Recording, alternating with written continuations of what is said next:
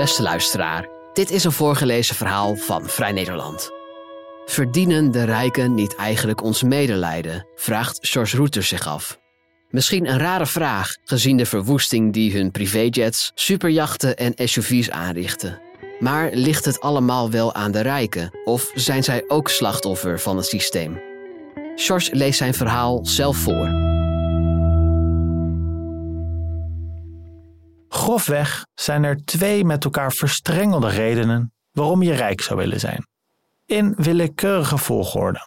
A. Materieel comfort en B. Financiële onafhankelijkheid.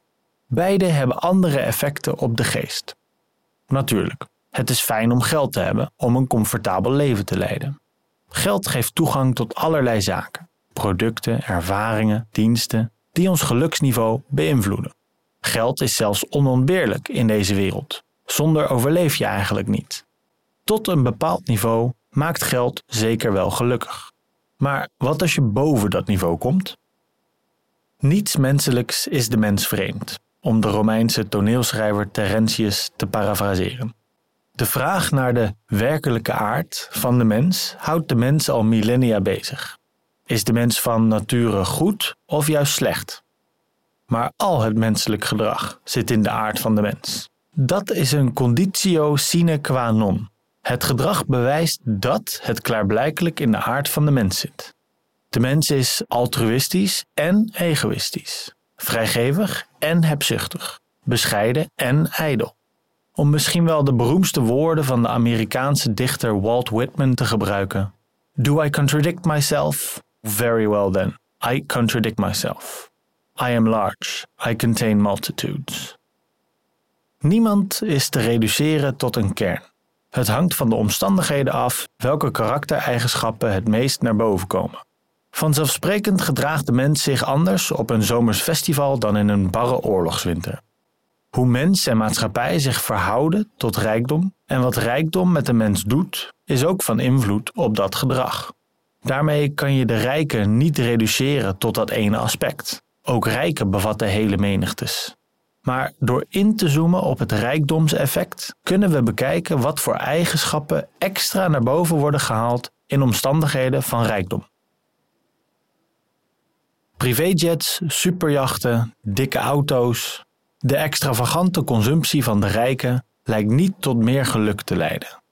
Eerder het tegenovergestelde, laat onderzoek zien. Het streven naar materiële welvaart is een rat race waarin nooit bevrediging te vinden is. Want er zijn altijd mensen die een nog grotere boot, snellere auto of duurdere handtas hebben. Een multimiljonair observeert in een interview met Trouw: Ons wilmechanisme wordt nooit moe. Maakt niet uit hoeveel we hebben, we willen meer. En als we dat meer hebben, willen we nog steeds meer. Zijn privéjetgebruik vergelijkt hij met een cocaïneverslaving. Het verlangen naar status is onverzadigbaar. Het is een gevalletje keeping up with the Joneses, meedoen met de buren.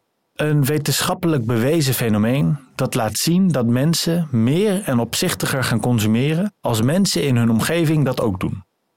Opzichtige consumptie van luxegoederen, of conspicuous consumption, zoals de Amerikaanse socioloog Thorstein Veblen het in 1899 noemde, is zelfs zo besmettelijk dat buren zich in de schulden steken om maar mee te doen. Onderzoek naar de buren van lottowinnaars laat dit zien. Opzichtige consumptie van lottomiljonairs zet buren onder druk om zelf ook meer uit te geven aan spullen. De sociale druk is zelfs zo groot dat creditcard- en hypotheekschulden en daarmee ook faillissementsaanvragen van buren significant toenemen in buurten waar grote lottoprijzen zijn gevallen. En dat terwijl meer en duurdere spullen ons helemaal niet gelukkiger maken, wijst onderzoek uit. Integendeel, het vergaren van steeds meer materiële bezittingen kan zelfs leiden tot nog hevigere gevoelens van angst, onzekerheid en leegte. Hoe materialistischer mensen worden, hoe harder hun emotionele welzijn instort, stelt Tim Kasser, hoogleraar psychologie, in een interview met Time Magazine. Deze nieuwe psychologische inzichten zijn eigenlijk slechts een wetenschappelijke bevestiging van wat psychoanalyticus Erich Fromm in 1941 al over de moderne mens schreef. De mens werd eenzamer, geïsoleerder en een werktuig in handen van oppermachtige vreemde instanties. degene die hij was en de rijkdom welke hij bezat, konden niet gescheiden worden. En des te geringer zijn gevoel een persoon te zijn, des te sterker zijn behoefte aan bezit. Hoezeer je ook denkt dat die nieuwe auto of die grotere boot of die designerhandtas je echt gelukkig zal maken, het zal slechts zorgen voor een kortstondige opleving van geluk, waarna de leegte al snel weer intreedt en je verlangen naar nieuwer en meer heropleeft. Geen wonder dat extreem rijke mensen zoals miljardairs meer aan depressies lijden dan mensen met een modaal inkomen. Waar zogenaamde rijkdom vooral naar materiële welvaart verwijst, is financiële onafhankelijkheid eerder de existentiële versie. Het is ook een geaccepteerdere term. Als je zegt rijkdom na te streven, kan je overkomen als een oppervlakkige materialistische egoïst. Als je zegt financiële onafhankelijkheid na te streven, lijkt je eerder iemand die zich niet wil laten leiden door zoiets banaals als geld. Laat je niet inperken, zeggen influencer-miljonairs die de schijnontsnapping van financiële onafhankelijkheid bepleiten. Wees geen slaaf van het systeem. Word je eigen baas. Jaag je dromen na. Overstijg je verwachtingen. Fuck de maatschappij. Maak zelf de regels. Hoe dit in de praktijk uitpakt, is onderzocht door Emily Bianchi, onderzoeker aan Emory University en haar collega's.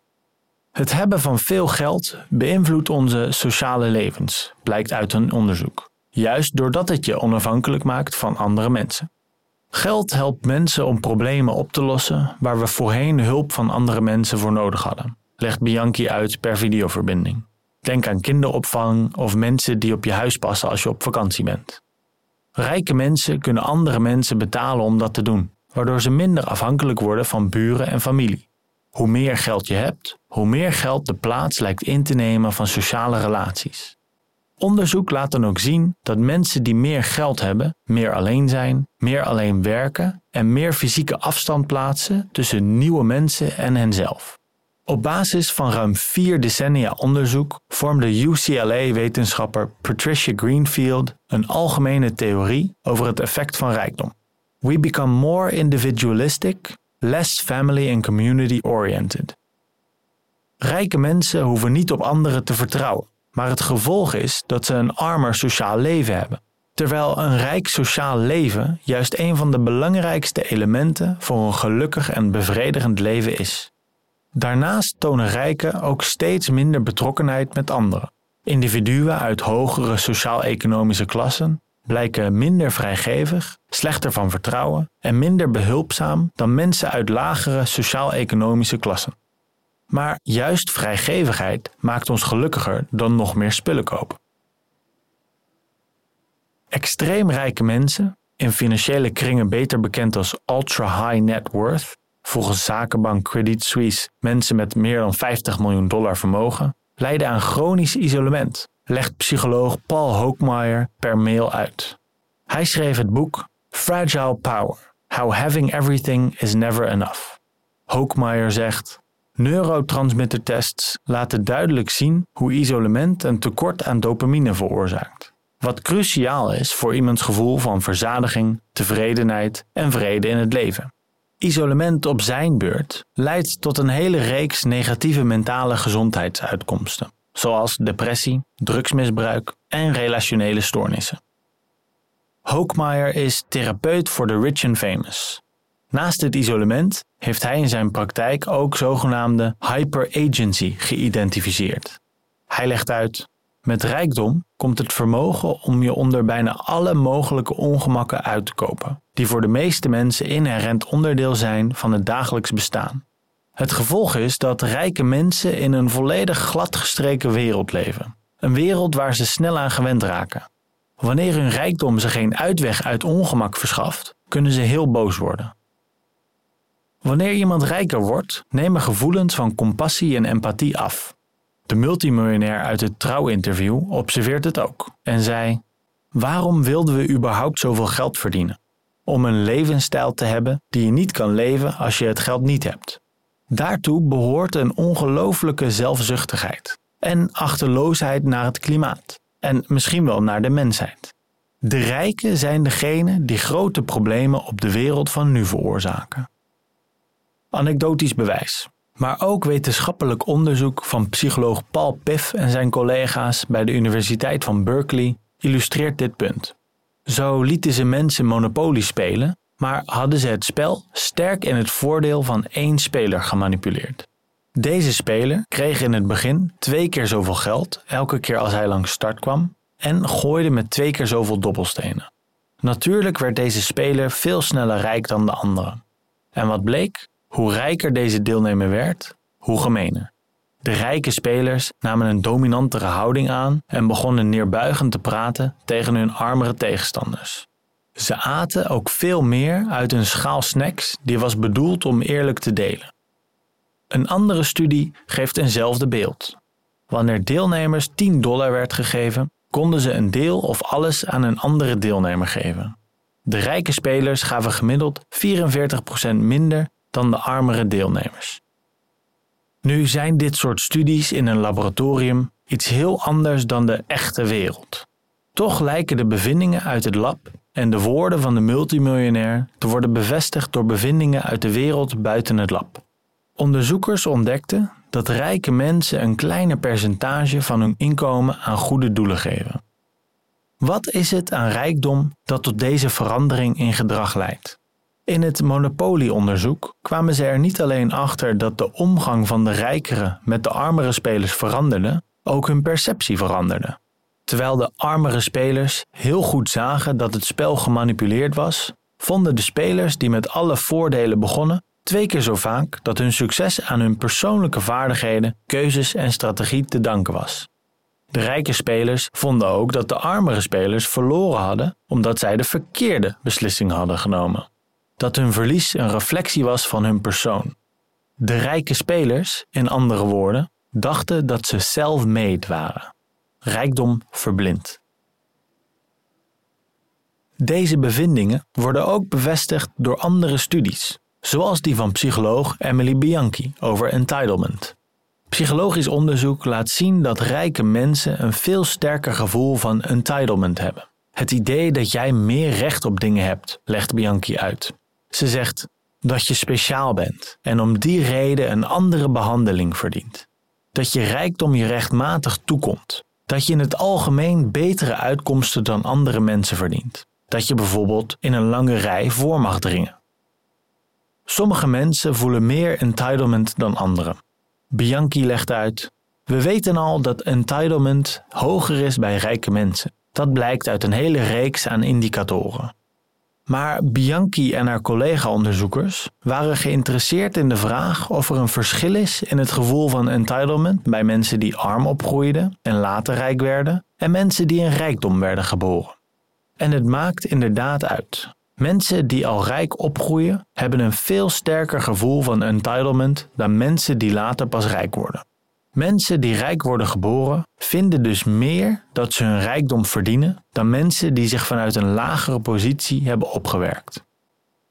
Kunnen we mensen die rijk werden geboren hun hebzucht dan wel kwalijk nemen? Ze groeiden simpelweg op met entitlement, het gevoel dat ze recht hebben op al die rijkdom. En hoe kun je iemand zijn opvoeding kwalijk nemen? Maar het gaat om meer dan een rijke opvoeding. De samenleving heeft ons decennia lang opgeroepen om inhalig te zijn. Dat was de weg naar geluk en vooruitgang, voor zowel het individu als de maatschappij. In zijn boek Hebzucht, een filosofische geschiedenis van de inhaligheid, over hoe onze verhouding tot hebzucht dramatisch is veranderd de afgelopen duizend jaar, spreekt sociaal en politiek filosoof Jeroen Linzen van een verregaande normalisering van hebzucht in de afgelopen vier decennia. Hij schrijft: Hebzucht werd lange tijd gezien als een bijzonder groot kwaad dat aan banden gelegd moest worden. Geleidelijk kwamen er echter steeds meer denkers die de hebzucht verdedigden en haar zagen als iets noodzakelijks. De zucht naar al maar meer geld en bezit veranderde van een hoofdzonde waarvoor men in de hel zou belanden naar een passie die de mensheid en de samenleving vooruit zou helpen. De norm van ieder voor zich of van me first is sinds eeuwen werkzaam en steeds dominanter geworden, schrijft Linzen. Vooral sinds de jaren 80 werd hebzucht steeds meer toegejuicht. Greed is good werd het mantra. Sinds de financiële crisis van 2008 is er tegelijkertijd ook meer weerstand gekomen tegen hebzucht. Het werd als de grote veroorzaker van de crisis gezien. Maar weer een paar jaar later werden mensen opgeroepen om juist opnieuw meer spullen te kopen. De economie moest weer groeien. Wat we willen bereiken, vertelde premier Mark Rutte de Nederlandse burgers, is dat we stoppen met somberen. We moeten een nieuwe auto kopen of een nieuw huis. Dan kunnen we met elkaar het Centraal Planbureau verslaan. De neoliberale wending heeft de huidige samenleving omgevormd in een ondernemersmaatschappij, stelt Linsen. Primair opkomen voor je eigen belang, je winstkansen maximaliseren, is in een ondernemersmaatschappij geen schande, maar een must, schrijft hij. De rijken zijn niet te reduceren tot dat ene onderdeel van hun leven. Maar de veranderende maatschappij heeft de afgelopen decennia mensen wel steeds meer naar de hebzuchtige karaktereigenschappen genudged. Hebzucht werd beloond, zowel economisch als cultureel. Dan is het niet zo vreemd dat deze eigenschappen steeds verder aan het oppervlak komen bij de winnaars van deze race. Als we de rijken hun hebzucht moeilijk kwalijk kunnen nemen, hoe kunnen we ze dan helpen? Hoe verlossen we ze van die verpletterende ballast van buitensporige rijkdom die hen isoleert en deprimeert? Dat zou kunnen met een limiet op rijkdom, een soort maximum op vermogen. Empirisch onderzoek van hoogleraar Ingrid Robijns laat zien dat Nederlanders dat maximum gemiddeld op 2,2 miljoen euro stellen. Maar het zou ook 20 miljoen, 100 miljoen of een miljard euro kunnen zijn. Daar zou een uitgebreide publieke discussie en volksraadpleging over kunnen plaatsvinden. Ook liberalen als Sander Schimmelpenninck zijn hier voorstander van. 100 miljard is niet meer toe te rekenen aan je eigen verdiensten, denkt Schimmelpenninck. En hij stelt het maximum op 25 miljoen. Nou hoeft een limiet op rijkdom niet zo letterlijk genomen te worden. Je hoeft boven die limiet ook niet 100% weg te belasten. Econoom Bas Jacobs meent dat dat een economisch stomzinnig idee is, omdat het gegarandeerd zou leiden tot massale kapitaalvlucht en belastingontwijking en ontduiking. Maar zoals de Franse sterreneconoom Thomas Piketty aantoont in zijn boek Een kleine geschiedenis van gelijkheid, zijn aan confiscatie grenzende belastingtarieven een groots historisch succes gebleken. In verschillende westerse landen werden er in de 20e eeuw belastingtarieven van 90 tot 94 procent gehanteerd voor de allerrijksten. Al onze gegevens wijzen erop dat de torenhoge belastingtarieven een werkelijk ongekend historisch succesverhaal waren, concludeert Piketty. Maar alleen de economische structuren veranderen is niet genoeg. Zoals filosoof Thijs Leister in zijn nieuwe boek Wat we gemeen hebben betoogt, is er ook een sociaal-culturele omslag nodig om de samenleving te veranderen. Hij schrijft: We kunnen niet volstaan met economische herverdeling, zelfs niet met het in handen krijgen van de economische productiemiddelen. Wat op het spel staat is ons vermogen om betekenis te geven aan onszelf en onze wereld, oftewel onze cultuur. We moeten dus ook kijken naar een verandering in onszelf. De sociaal-culturele omslag waar ik op doel, legt Leister in een videogesprek uit, bevindt zich vooral op het niveau van de verbeelding. Wat betreft de materiële component van rijkdom, vraagt Leister zich af: hoe definiëren we het goede leven eigenlijk? Wat verstaan we onder luxe? Is luxe dat je iedere dag biefstuk eet, in een SUV rijdt en vijf keer per jaar met het vliegtuig op vakantie kan? Of is er een andere invulling mogelijk? Daarbij wil Lijster benadrukken dat we natuurlijk altijd behoeftes en verlangens hebben, maar dat er ook steeds meer verlangens uit het niets worden gecreëerd. Hij zegt: Sommige mensen zeggen heel koket dat ze geen smartphone hebben, maar dat is ergens ook een luxe die je moet kunnen permitteren. Veel werkgevers gaan ervan uit dat je je agenda bijhoudt op je smartphone. Je hebt allerlei apps nodig voor je kinderen op school om ze af te melden. Op een gegeven moment is de samenleving zo ingericht dat die smartphone daar onderdeel van uitmaakt. Of neem het feit dat iedereen opeens een e-bike zou moeten hebben, terwijl dat voorheen alleen iets voor bejaarden was. Maar nu moet je zo'n Van Moof hebben om een beetje mee te doen. Zo blijf je gevangen in de rat race, in die noodzaak om hard te werken en geld te verdienen, omdat je al die zogenaamde noodzakelijkheden moet blijven realiseren. Wat ons brengt bij de financiële onafhankelijkheid. Lijster zegt hierover: wat voor soort behoefte gaat daarachter schuil? Hierbij draait het uiteindelijk niet zozeer om de rijkdom zelf, maar vooral om minder of niet willen werken. In een soort ontspannen leven terechtkomen. Lijster ziet dan ook een grappige overlap tussen aan de ene kant de FIRE-beweging en de snelle crypto-jongens, en aan de andere kant de anti-werkbeweging en fully automated luxury communism, zoals hij in zijn boek bespreekt.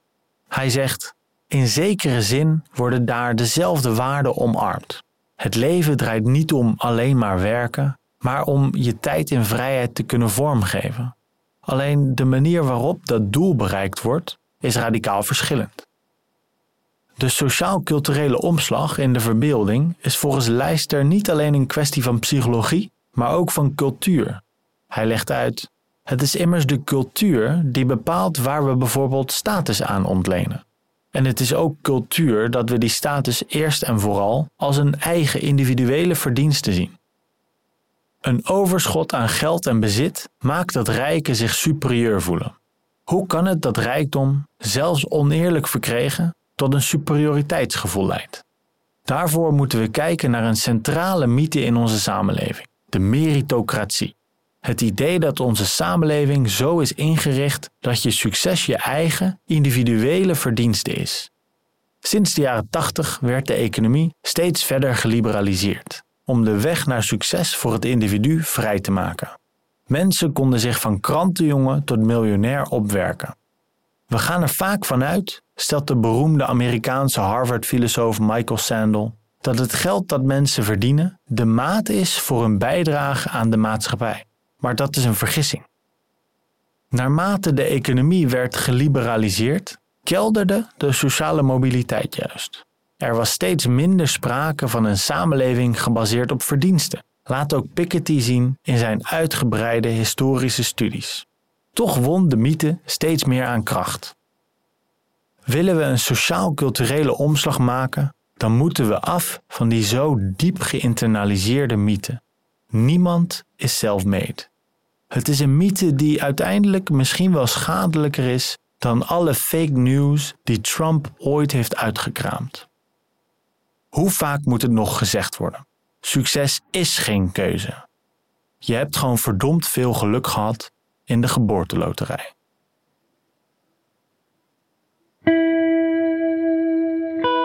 Wil je meer verhalen van ons lezen of beluisteren?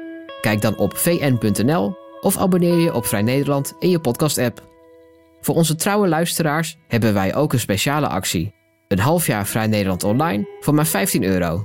Kijk voor de aanbieding en de voorwaarden op vn.nl/podcast. Bedankt voor het luisteren.